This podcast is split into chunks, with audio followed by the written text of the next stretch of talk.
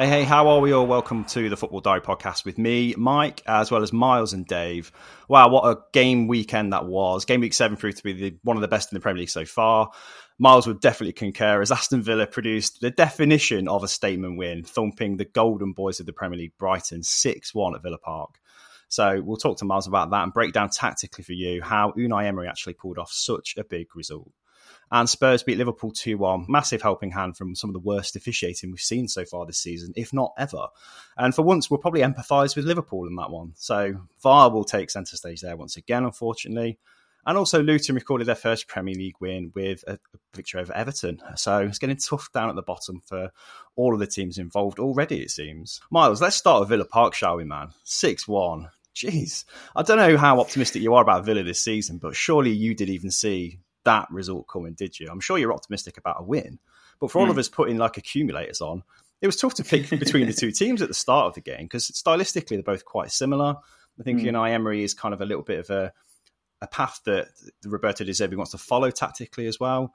And even mm. the hmm. formations are exactly the same. So, what was the difference between these two teams, mate? One of them's actually a world class coach, and one of them is overrated. no, that's a bit harsh. I do like De Zerbi, just a joke. Um, I I was confident for a win in this game, if I'm honest, because we've got a very good record against Brighton. Ollie Watkins has got a superb record against Brighton, which he only furthered in this game.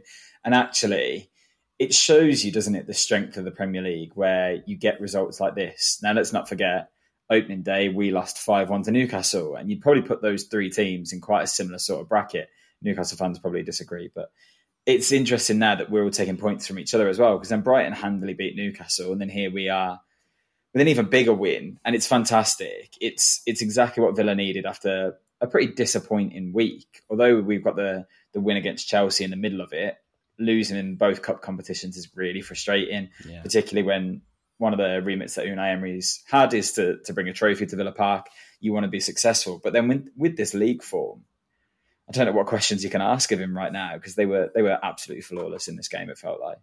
Well, I was trying to sort of prod you really for what mm. broke the deadlock because I think before the game comments were being made that it was such a close matchup between these two yeah. and the tactics between both teams might cancel each other out. That was far from the truth. So yeah, what started the ball rolling for Villa? Do you think? I think the the whole game was won in the midfield for me. It's interesting because there's been a slight change to Unai Emery's system of late. With Zaniolo coming into the team, it kind of changes where the width comes from. Um, we're used to last season, we saw a kind of a midfield four where McGinn and Ramsey kind of provided a lot of the width, or Moreno kind of bombing on from fullback. And at the start of the season, that was quite consistent, and it was Luca Digne giving all that width. And that's still there, that's still an option. But what's interesting is if it's not Luca Digne and Matty Cash bombing down either flank, you notice that Diaby and Zaniolo can also drift wide. And what that does is that enables Villa to move to a midfield three of Kamara, Luiz, and McGinn, and they were just superb in this game. Now, I feel for Brighton because I think this was the game where we really saw the absence of people like Mac Allister and Caicedo for the first time. The midfield was just far too weak for all of the praise that Billy Gilmour's had throughout his career and the prospect that he is. He looked mm. completely lost in this game. They gave a debut to Hinshelwood, and he didn't look really up for it. It was surprising to see Mo Dahoud sat on the bench when they kind of were lacking midfield options. But all Villa wanted to do was win the ball back quickly in midfield yeah. and transition really fast. So the midfield three of McGinn, Luiz, and Kamara pressed really high as a midfield unit and then moved the ball forward really quickly too. I think And McGinn had, drew for the record number of progressive passes in the game was six, and Kamara made six passes into the final third. So all three of them were doing that same job of just getting the ball to the forward players. And Diaby and Watkins in particular really knew how to capitalise on that. They were absolutely electric and just cut Brighton apart down the middle. And I don't think Brighton saw that coming. I think they expected mm-hmm. it, a lot of it to come from those wide positions because we've seen Luca Digne be so creative so far this season. It seemed like Villa were able to highlight Brighton's weakness and exploit it. And Brighton didn't know how to adjust because they didn't have the players to, really. That's quite a balanced uh, evaluation there from somebody who's on cloud nine, probably from that result. Uh, so appreciate the rest. well, yeah. So Dave, uh, Myles mentioned like the how intense the Villa press was, and I think there was talk beforehand about both teams being quite successful at that in the past. But Villa were relentless, really, weren't they? Chasing Brighton down and the game's ultimately about goals as well, and six of them came for Villa. Ollie Watkins got three of those as well, and I think he's, I'm right in saying it's, it's the last person to score two hat tricks or more than one hat trick in the in the league since Andy Gray for Aston Villa. Is that right? Christian Benteke, surely. No, I think I think he scored more than one in the league. Yeah, so mm. that's a pretty remarkable stat. So goals win games. Villa scored six of them. Dave, did they deserve it, or was it flattering? What did you think? I think I saw that their XG was something like 1.67 first game, which is crazy considering they scored six. Um, you have to, obviously, particularly uh, Watkins' third goal, absolutely emphatic. You know, when you see have that kind of finishing, it's you know it's a massive boost. But he's obviously he's got so much confidence at the moment. Um, I think they definitely deserved it 100%. I don't think uh, Brighton's lineup was probably did themselves any favours. Myles already mentioned um, Hinshelwood coming in to make his debut. Mm. In, in, an away Tough game one. at Villa, at Villa Park's always going to be. He looked lost, didn't he? Um, mm. So, in that way, is that almost a bit of naivety from De Zerbi? I wonder because, like you mentioned, you got De Dahoud on the bench. You can even change tact and obviously go to um, obviously bolster that midfield and bring an extra body in there, which he obviously went against doing. I just don't know if there was a little bit of naivety from him. I think the team looked a little bit naive and perhaps thought it might not be as they'd have to ride as big a storm as they did. They were just look completely out of sorts, particularly in that first off. They were just completely taken apart. Um, so, I mean, you know, full credit to Villa. I thought they were outstanding. Um, but this was probably the perfect. They probably looked at that lineup before the game. No doubt, Emery would have been thinking, you know, we should be taking these to the cleaners. Looking at that midfield because Villa have got one of the best midfields in in the league. It was more than the midfield, though, wasn't it? Because actually, what they managed to do really well, and by playing so much of the game through the middle, was they just nullified the wide players that have been really successful for Brighton so far this season. Like Solly March had to come off after the first half because he was I think, I think it was dreadful to be honest. Mm. It was the worst game I've seen from him for a really long time. And Mitoma really struggled to get into the game, and part of that is because the like I say that so much of the ball stayed in the middle of the park, but also that high line that Villa play.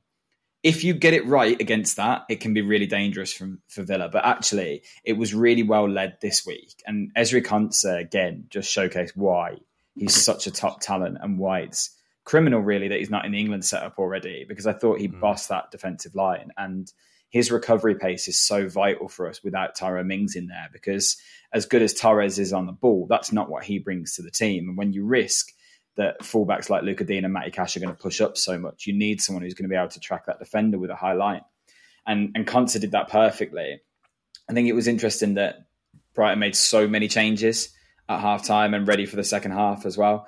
And the first five, 10, maybe even 15 minutes, it looked like it was working. They got that goal back through Fati, which is mm. it is nice for him to get off the mark, obviously.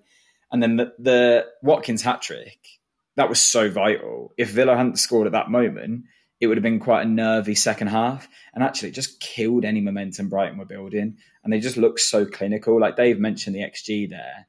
We were a bit fortunate with a couple of deflections at times, but actually, mm. that's what Watkins will get it's not the first time we've seen Watkins bag hat tricks where deflections have helped him. This is exactly what happened against Liverpool when we gave them a spanking because he gets he's so ruthless. He wants to move forward. He carries the ball so well that defenders have no choice but to try and close off angles, and these things will happen. It's not a fluke that we see goals go in that way. And actually seeing the support that he had from players like Diaby, even Douglas Luiz getting forward, and a goal for Jacob Ramsey shows what attacking talent Villa have now. It's yeah. amazing. I think um, for me, the fundamental difference is just that the quality of Villa's players is that bit better than Brighton's. Mm. And that's always been the case. But I think Brighton has shown just how much they've overperformed in the last couple of seasons now, especially since De Zerbi has taken over. He's got mm. the absolute maximum amount of them. But yeah, quality in abundance for Villa. I think uh, nowhere more so than with Ollie Watkins. And I think he was mm. overdue a performance and a goal scoring performance as well in front of uh, watching Gareth Southgate. I'm not sure how much of a difference he'll make to his England prospects still, but incredible quality from him. Three of three of them have to be in the next squad. Him, him, Ramsey, and Konsa have to be in the next squad. It's ridiculous how, how often they get overlooked, but he was there, and it still won't make a difference. He's probably just there to watch Danny Welbeck and see whether he could get back in. If we're if we're totally honest, but worth worth noting, yes, Brighton are an excellent side, but this is Villa at Villa Park right now. So that's 10 wins in a row in the league now at home. That's an astonishing record. And in that time, I think they've scored 27 goals and only conceded four. Like wow. it's a proper fortress again, Villa Park, and you can see how much the fan base is behind this iteration of Aston Villa because Unai Emery has brought back excellent football. It's not a case of just quick counter attacks and hope for the best. It's not a case of kind of lumping it long. It's very methodical builder. And you see what it means to Emery. It's really hard for you as a fan to not be involved when you see the way Emery's celebrating even the first goal. And it's early in the game at that point. The game still has mm. so many places it could go to, but it means a lot to Emery to see his plan come into action. And it did that for the whole game. And it's really clear how many of the players are buying into his system. I think oh, yeah. only only Haaland and Salah have had more goal contributions since Emery took over at Villa than Ollie Watkins. Now, that is not what people would have attributed Ollie Watkins with 12 months ago. So it's excellent seeing how much this team has developed. And actually, I kind of downplay how good Villa's midfield is by saying that Brighton's midfield was weak because how many midfields would cope with Luiz, Kamara, and McGinn when they're in that kind of form and playing in that way? It's just a shame that we didn't see that against Everton in the Cup, to be honest. But I can't complain too much. It's it's been phenomenal for us. Quick word on Brighton, Dave, because I mean they'll be absolutely shell shocked after this result. But I mean, let's not forget they're still pretty much well the level on points and in the table really with Aston Villa still. So you know behind still... us on goal difference. Thank you very much. well, goal difference is the key right now after that result. Thanks to Dougie. But they're still in Europe. I think Roberto De Zerbi said um, that European football and playing so many games took its toll, and they weren't used to playing that many games. So it's you know it's a bit of a stark lesson for them, isn't this? Isn't it? This. How will they respond? Do you think? And do you think De Zerbi will see this as exposing some weaknesses maybe in Brighton that he needs to rectify, or do you think he'll just see it as a, as a, one of them freak blips that could have gone the either way on a different day? It's definitely a learning curve, isn't it? I think mm. it's a bit of a wake up call this game because. For me, I do think that lineup was a little bit naive. He's, you know, his hand, hands weren't tied. You've got, you know, a great midfielder there on the bench in Dahoud, who's, you know, he's struggled for game time really. Um, mm. And you kind of got to think as a player, why, why is there an 18 year old, you know, who's not played a league game in a in a pivotal and massive game, really, away mm. from home? Huge. Um, I just think it could have been, you know, it could have been played differently. Um, let's, I, th- I, think, I don't think they're disrespect, disrespectful as such, but I think playing that lineup that they did, it was it kind of played into Villa's hand a little bit for me. Um, Let's be honest, though, Dave. It's not. I don't think it was necessarily about a disrespect to Villa or underestimating that game. But look at their European tie this week. That Brighton squad is not necessary. We knew this. It's not as deep as anyone else's in the league that is also competing with the European competition. And they didn't get a result in their first game. They have to go and get a result midweek now, and it's going to be very difficult for them to do that. So I don't know. They've got injuries. They've lost a lot of players in the summer as well. We can argue that Dahoud, I think Dahoud would have made that team better, but other than that, would it have made that much of a difference to the result? I do feel for Brighton. I feel like this is where you see the effects of all the big sales they've had to make because they've had these excellent, talented players that have got them into Europe. But now what? They're having to rely on bringing new people through, and that takes time. Mm. I don't doubt that they'll be able to do it. They're an excellent side still, but I've felt for them in this game, I'll be honest. I think there's an element of everything that they touch at the moment turning to gold. So maybe mm. not not arrogance necessarily, but maybe there was just a feeling of well, things are going our way. So maybe if we do yeah. try this or do try that, we'll be okay. What's the worst that can happen? Mm. And you know, trust the system in some ways. And uh, the system just didn't work on this occasion. I don't think there's any cause to panic for Brighton, but as you say, a mm. sobering result nonetheless. Um, one system that has failed a team in this match week is the officials in the Tottenham Liverpool game. Tottenham won 2 1. Um, I think it's fair to say Liverpool will feel slightly aggrieved with the way the game went. Two red cards, a last minute winner. There's an own goal from Joel Matip, and then that's a sickener anyway to watch, isn't it?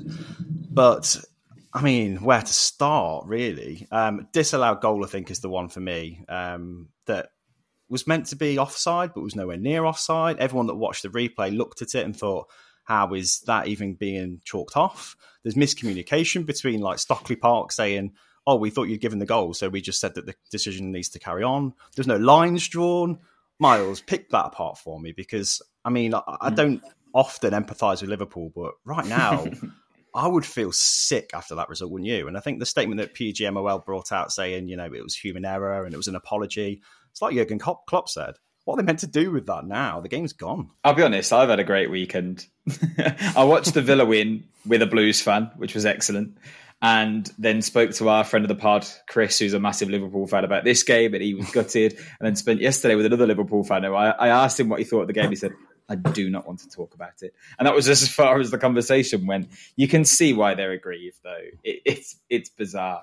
The thing that I said when I was talking to Chris was, I can't understand how, even if Stockley Park think that the ref has given the goal, surely they just reaffirm the decision and say to him, "Yeah, we agree with you. That's onside." continue. Surely you just say what your call is as well anyway, just to be safe. And also, what what were they thinking when they then saw the free kick being taken? Could they not have gone to the ref? Whoa, whoa, whoa blow your whistle. No, that's not the decision. Why did they just go? Ah, here's what it is. It feels like that that had to be rectified at some yeah. point. I can't believe that it took them until after the game to come out and announce that because they knew. Do you think any Liverpool fan would or, or Spurs fan could have begrudged it if that free kick had been taken and the ref had blown his whistle and gone, sorry, VAR have said that's a goal. That must be mm. doable. It must be. It well, was. There must be an element shocking. of like pride, really, then, to not want to own up to a mistake in like the game, it. you know. And I think we saw it recently, didn't we? With um, was it Mike Dean saying he didn't call out a decision when was it Cucurella's yes. hair got pulled because he didn't want to show him up because he was having a bad game. It's yeah, not doing it was his mate. the reputation yeah. of VAR at all mm. any good, is it? It's no. it's shocking.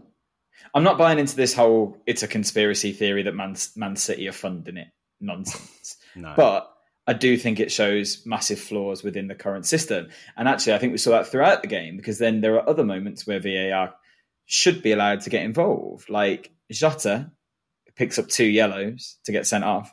The first yellow, he, he literally no does nothing wrong. No. Like he's he's not he doesn't touch him at all. And because it's a yellow card and not a red, VAR don't get involved. Why? What's the yeah. point? Because that still affects the game massively. I think people really underestimate the effect that a yellow card has on a player sometimes because I've seen it firsthand with Villa, for example, where one of your holding midfielders gets an early booking, it changes the way they play mm. for the rest of the game. So if you make a wrong decision on a yellow card, well, we saw what could happen with Jota, he gets sent off.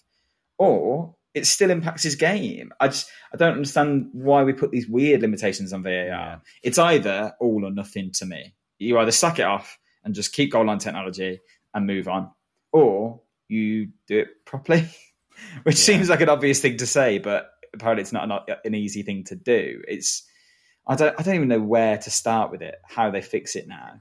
With the red cards, I think you're right. The the first yellow for the non-contact that Jota made was just ridiculous. He was jogging, minding his own business, wasn't he? But mm. then the question is, why do a tackle like he did minutes later to get yeah, the second yellow? That was a bit cynical. But mm. I guess when you've been given a yellow card like that, you don't feel like you're on a yellow card because mm, he didn't maybe. actually do anything.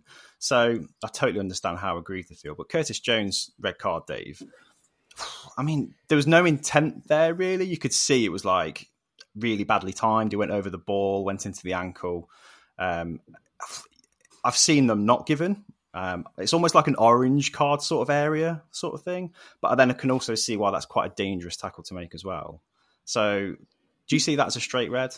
I can see why it was given. I think any sort of studs up challenge where you're going like that and you catch the player above sort of ankle high is going to be, you know, dangerous.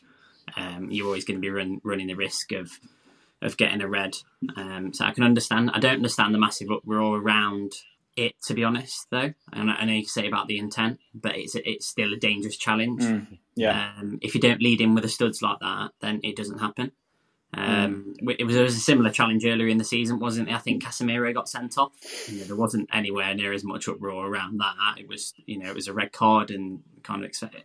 I think it's just more around the circumstances with the disallowed goal that I think there's more of a, a defensive reaction from from Liverpool fans. I, I completely yeah. agree with you know the absolute joke that they've done in this game with the decision making and VAR's not been again has had another bad weekend in the in the Brentford game. There was a, a penalty that wasn't given. That, that was like crazy as well. Yeah, um, it's the you know without this was obviously a massive exception this game, and that it was just a freak, Yeah. a freak action really that wasn't actually uh, acted upon, acted upon, and um, but it's mainly been the the consistency around VAR that as fans have kind of been Yeah. shouting about that there's not been any real consistency there. Um, but I, I- I think it. I can see why it was given as a red. I don't. I, for me, I can't see any massive reason why that should have been overturned. Looking at, No. at the pictures, I think It wasn't people think- overturned; it was changed, though, wasn't it? Yeah, yeah. I Yeah. think, and you know, why it shouldn't have been a red card. But I think it, the thing is with these video replays, they always slow them down by about That looked three terrible. times to make it look, and Well- they always look ten times worse. It wasn't even just that they slowed this down. The first image the ref saw was a gonna still, say. wasn't it? And it looked terrible from there. I, I I went back and forth over this whether I thought it was a red or not. I, I think I'm with you, Mike, where it's one of those where uh, it's probably in the middle, but. I, I, I also agree with you, Dave. I don't think you can have that much uproar about it being given. He's not tried to challenge the player. He's tried to shield the ball, Hmm. and the player just got there quicker. So, yeah, he's not intending to hurt him. Of course, he's not. But I'd like to think the majority of the time, unless Roy Keane's on the pitch, players aren't really going out to break people's legs. Yeah. But things happen if you're out of control of what you're doing, and he just he got it there a little bit late. So that one, it maybe you could call it harsh, but you can also it's deserved as a red card. But then the rest of the game's ruined from that Mm. point on because I was really excited for this game because both teams are coming into it in ridiculously good form, and actually, fair play to them both, still managed to showcase that for a lot of the game. I think Liverpool played incredibly well considering they were down to nine at one point as well. Hmm. And Spurs did a very professional job. And I think actually Spurs will come out of this even happier that all people are talking about afterwards is the refereeing decision because it helps them go under the radar a little bit. Mm. Very lucky. Like, very lucky. Look at how good Spurs have been so far this season. Look at where they sit in the league now. But no one's talking about that this morning because everyone's thinking about the game uh, and the refereeing decisions. So it suits them very well to be the underdogs at the moment, I think. And it's it's going to be a huge win for them come the end of the season. Absolutely, it will be. I don't think Liverpool will panic too much about this result and see No. it as a, a season defining or momentum destroying because, like you say, their response to being down to, to nine men, especially, was, was really Mm. impressive. I thought they defended resolutely. And I was, I wouldn't say I was gutted for Matip, but you could totally feel how Mm. gutted he must be. And you could see Alisson's reaction, like punching the ball in frustration because they held so Oh. firm for so long. Also, that was the most impressive thing about the entire game. I said this to my friend as well. Watch Alisson punch that ball back. Yeah. And it goes rose head. Yeah, It was very impressive. angry. But I think just the yeah, the Liverpool reaction overall. I think the, the last minute goal definitely added to the feeling of deflation. But I totally understand where, where they're coming from. It's a lesson for, for them to take. I think in, in just brushing it off and dealing with it and cracking on as they have been. But for Tottenham as well, I think it's also a lesson, isn't it, Dave? In how to deal with a team that defends so narrowly and gives you very limited room to to even take a shot because they struggled, didn't they? This kind of very very intense, deep, low block they're going to come up against against that a few times this season against some very resolute defenses, aren't they? And I guess right now it's probably the best time to get it out of the way and figure out how they can work through that in future. Yeah, and it, it didn't really look the goal was going to come, to be honest. No. Um, in, in fact, Liverpool, you know, looked quite threatening at times after even after they went down to nine men on the break. I thought it was still a really good game. Um, it just didn't look like it was going to happen for Tottenham. They they kind of persevered there and, tr- and tried and they were relentless at the end. I think the last five minutes or so, they really did actually put the pressure on, um, and it came from a great a great cross from Porro. It was just Mm. one of those Yeah. awful balls that you've got to deal with, isn't it? And unfortunately, it just it came it came perfectly off off uh, Matip's foot and in, right into the top corner. But I think what I've been impressed with Tottenham about is that actually they've they've hung on in, in games when they've kind of not been on top. They've been able to kind of react to going behind. Um, in the in the Arsenal game, I thought they were really impressive. Definitely, you know, gone above my expectations in how they've progressed throughout the season so far. And it's going like Myles says, it's, gonna, it's just going to be interesting to see where they can go. Really, Yeah, I think Whether they'll, they could keep it up. they'll no doubt be acknowledging how lucky they were in this game and just count their blessings really in many ways. But a lot of the players that are new to the club, I thought played really well. Vicario is looking like a really good goalkeeper, isn't he? Yeah. Um, he did really well. I, just think um, even Udogie as well. Had a bit well, of a, yeah. Udogie had a shaky start to the game against Arsenal, but he contains Saka, he contains Salah, mm. so even he looks mm. like a really impressive player, doesn't he, with a good future? So yeah, I don't think either team will be too concerned by this result. Worth noting as well, you talk about teams that set up with a low block. They have got that added element now of James Maddison. Mm. Like he he is unable to unpick positions. Teams will defend a lot worse than Liverpool did in this game, and they'll be in they'll come up against a lot of teams that don't need to go quite so backs against the wall with nine men. So having someone like that that can unpick a lock in the way that he can mm. is huge for them. And with Son looking like he's back in some sort of form as well, obviously he got a goal, which is massive for him. I don't know. I don't really know what to expect of Spurs come the end of the season. Whether this is this is Spurs now, or whether it's a bit of a new manager bounce still. Well, I think they're about feels like it's going on a bit too long to be a new manager bounce. About the same as they were this time last season. Weirdly, I think they're a goal behind where mm. they were this time last season. Look what happened there. So true. You know, but the vibe and the whole feel of the whole mood of the club is totally different, isn't it, compared mm. to what it was under Antonio Conte? You mentioned, didn't you, Mike? I think it was week four last. There's a bit of a different dynamic going forward for them, though. Mm. We mentioned about Son's role in it. He is kind of picking up positions, I'd say, more advanced and a bit more central than he was changed, when Kane yeah. was at the club. Absolutely. Um, he's he has definitely lost the yard of pace, but he's not lost that instinct um, to sense chances and kind of space in behind. Yeah, I think the Premier League is going to come down to a lot of why and how teams can find the back of the net, isn't it? I think if you can find that cutting edge, then you're, you're away. And one team that really has not found a cutting edge is, is Everton. They were woeful in their defeat to Luton, made it very easy for them to pick up their first win in the Premier League. But just let's shed some light on Luton first of all, Myles.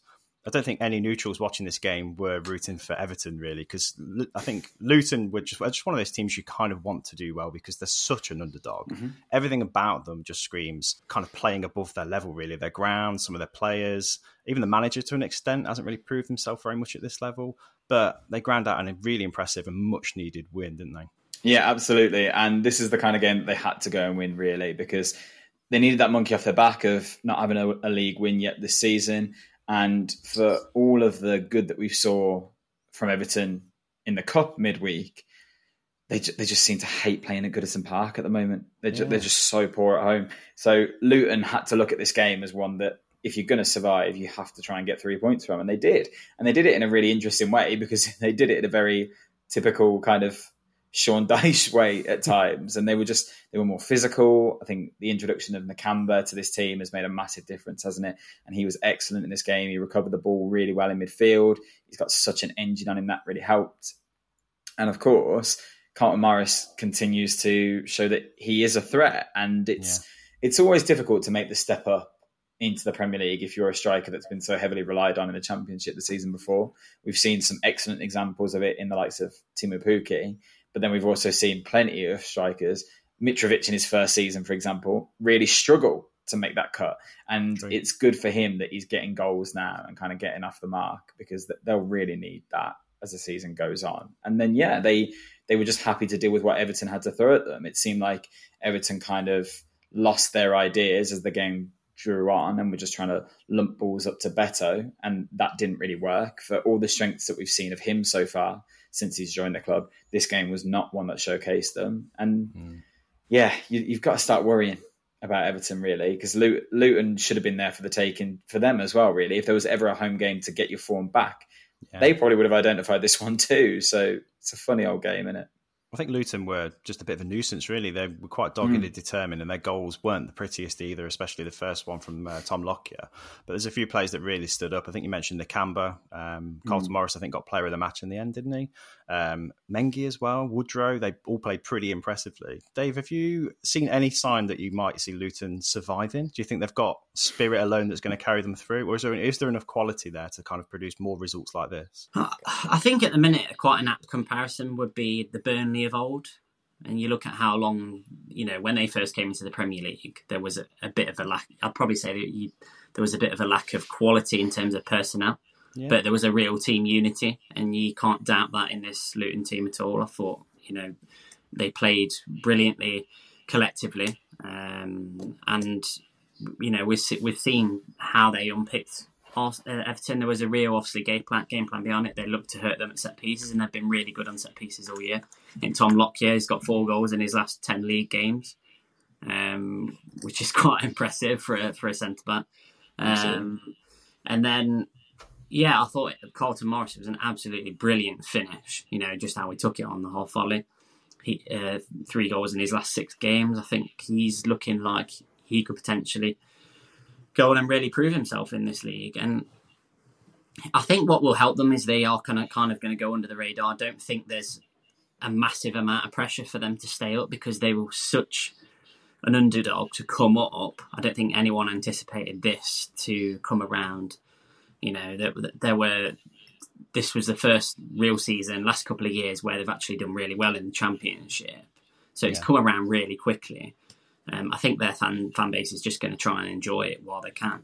Um, I thought Alfie Doughty had a really good game as well. He's, he's done really well for them this season. Um, but yeah, Everton didn't do themselves any favours. I thought there were a couple of opportunities really early on where they just didn't take their opportunities. Get James Garner got in behind, had a really good opportunity. But that's been the that's been the story of them for the last, you know, eighteen months, two years, really. Yeah, um, Calvert Lewin's been out injured so often, and mm. he's not really been able to gain sort of any momentum or form that we saw him in when he was, you know, he was bagging for fun, really. And I think Beto's been quite good for Everton so far this season. I think he's been a bit unfortunate. I think in the last couple of games, Everton have, you know, they looked like they were really gaining some momentum. Put a really impressive performance in against Brentford. Obviously, continue that into the cup game against Villa. Anyone saw them turning them over, and they did. It was a chance for them to really build again, and it's more like one step forward and two steps back. With considering the team they're coming up against, no disrespect to Luton, but at home, you you really should be winning those games. It's mad, isn't it, how much um, the feel around the club plays in their prospects of the season, especially down at the bottom of the table. And you just don't get the feeling that Everton have any kind of positivity around them at the moment at all. I think the talk from Everton fans is so negative about what the future holds and the new mm. stadium being, you know, a centerpiece of a championship team under new owners. Mm. Um, They're worried about those new owners as well, though. To be fair, yeah, it's a few. Doesn't look good, does it? No, there's a few question marks I think for Everton fans to to wonder about, but they're not alone. There's a few teams that could go that way, and one team I worried mm. about was Wolves as well. I think they've sort of climbed a little bit clear now with a massive result against Man City. And the irony of seeing Bournemouth, Gary O'Neil's old club, dragged into the relegation zone, however long for, under Iraola, uh, is surely not lost on him at all. He's probably taken some kind of smugness from uh, from that league position now. But let's just talk about Wolves quickly, if we can, Myles, because I had them down as dead search for relegation. I'll be honest. Me I thought too. Lopetegui leaving was mm. a sign of just how bad the feeling was around that club. So Gary mm. O'Neil had such a big job on his hands to first of all change the mood, but also fashion a team of players that Lopetegui almost said were not good enough to survive in the Premier League into a team mm. that could get results. And they've just beat Man City 2 1. You know, it's one of them results that doesn't happen very often. They had to be perfect, and they kind of were in almost every position, weren't they? So hats off to O'Neil and to Wolves, really. Yeah, hats off to any team that manages to win a game 2 1 with one shot on target the entire game, to be fair to them.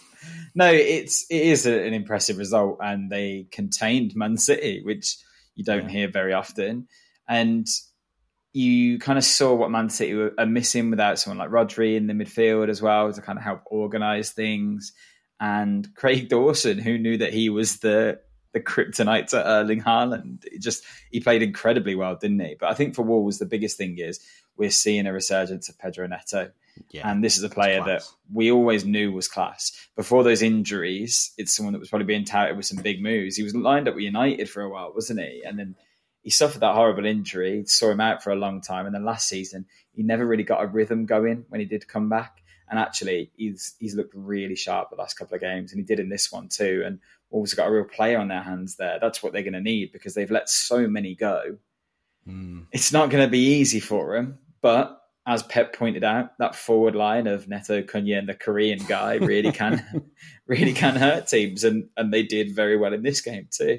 I think that's worth pointing out, to be fair, because it definitely contributed, I think, towards the way Wolves obviously felt going into the game, the disrespect shown in that kind of remark. Um, I'm sure that wasn't lost in the team talk at do all. You know, do you know what? Worth pointing out. Do you remember a few seasons ago?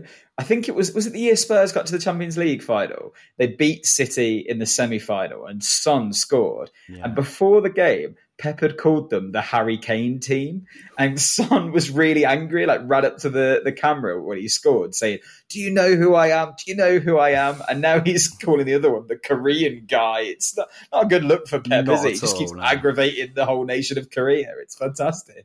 Well, it worked. It worked for Wolves. They, Yeah. they were really up for it, and um, I think you could arguably say that City have, have definitely felt uh, the absence of Rodri. Like they've lost two on the bounce now without him. Um, he's still got one more game to serve with his suspension. But let's take nothing, nothing away from Wolves, Dave. They rose to the rose to the occasion.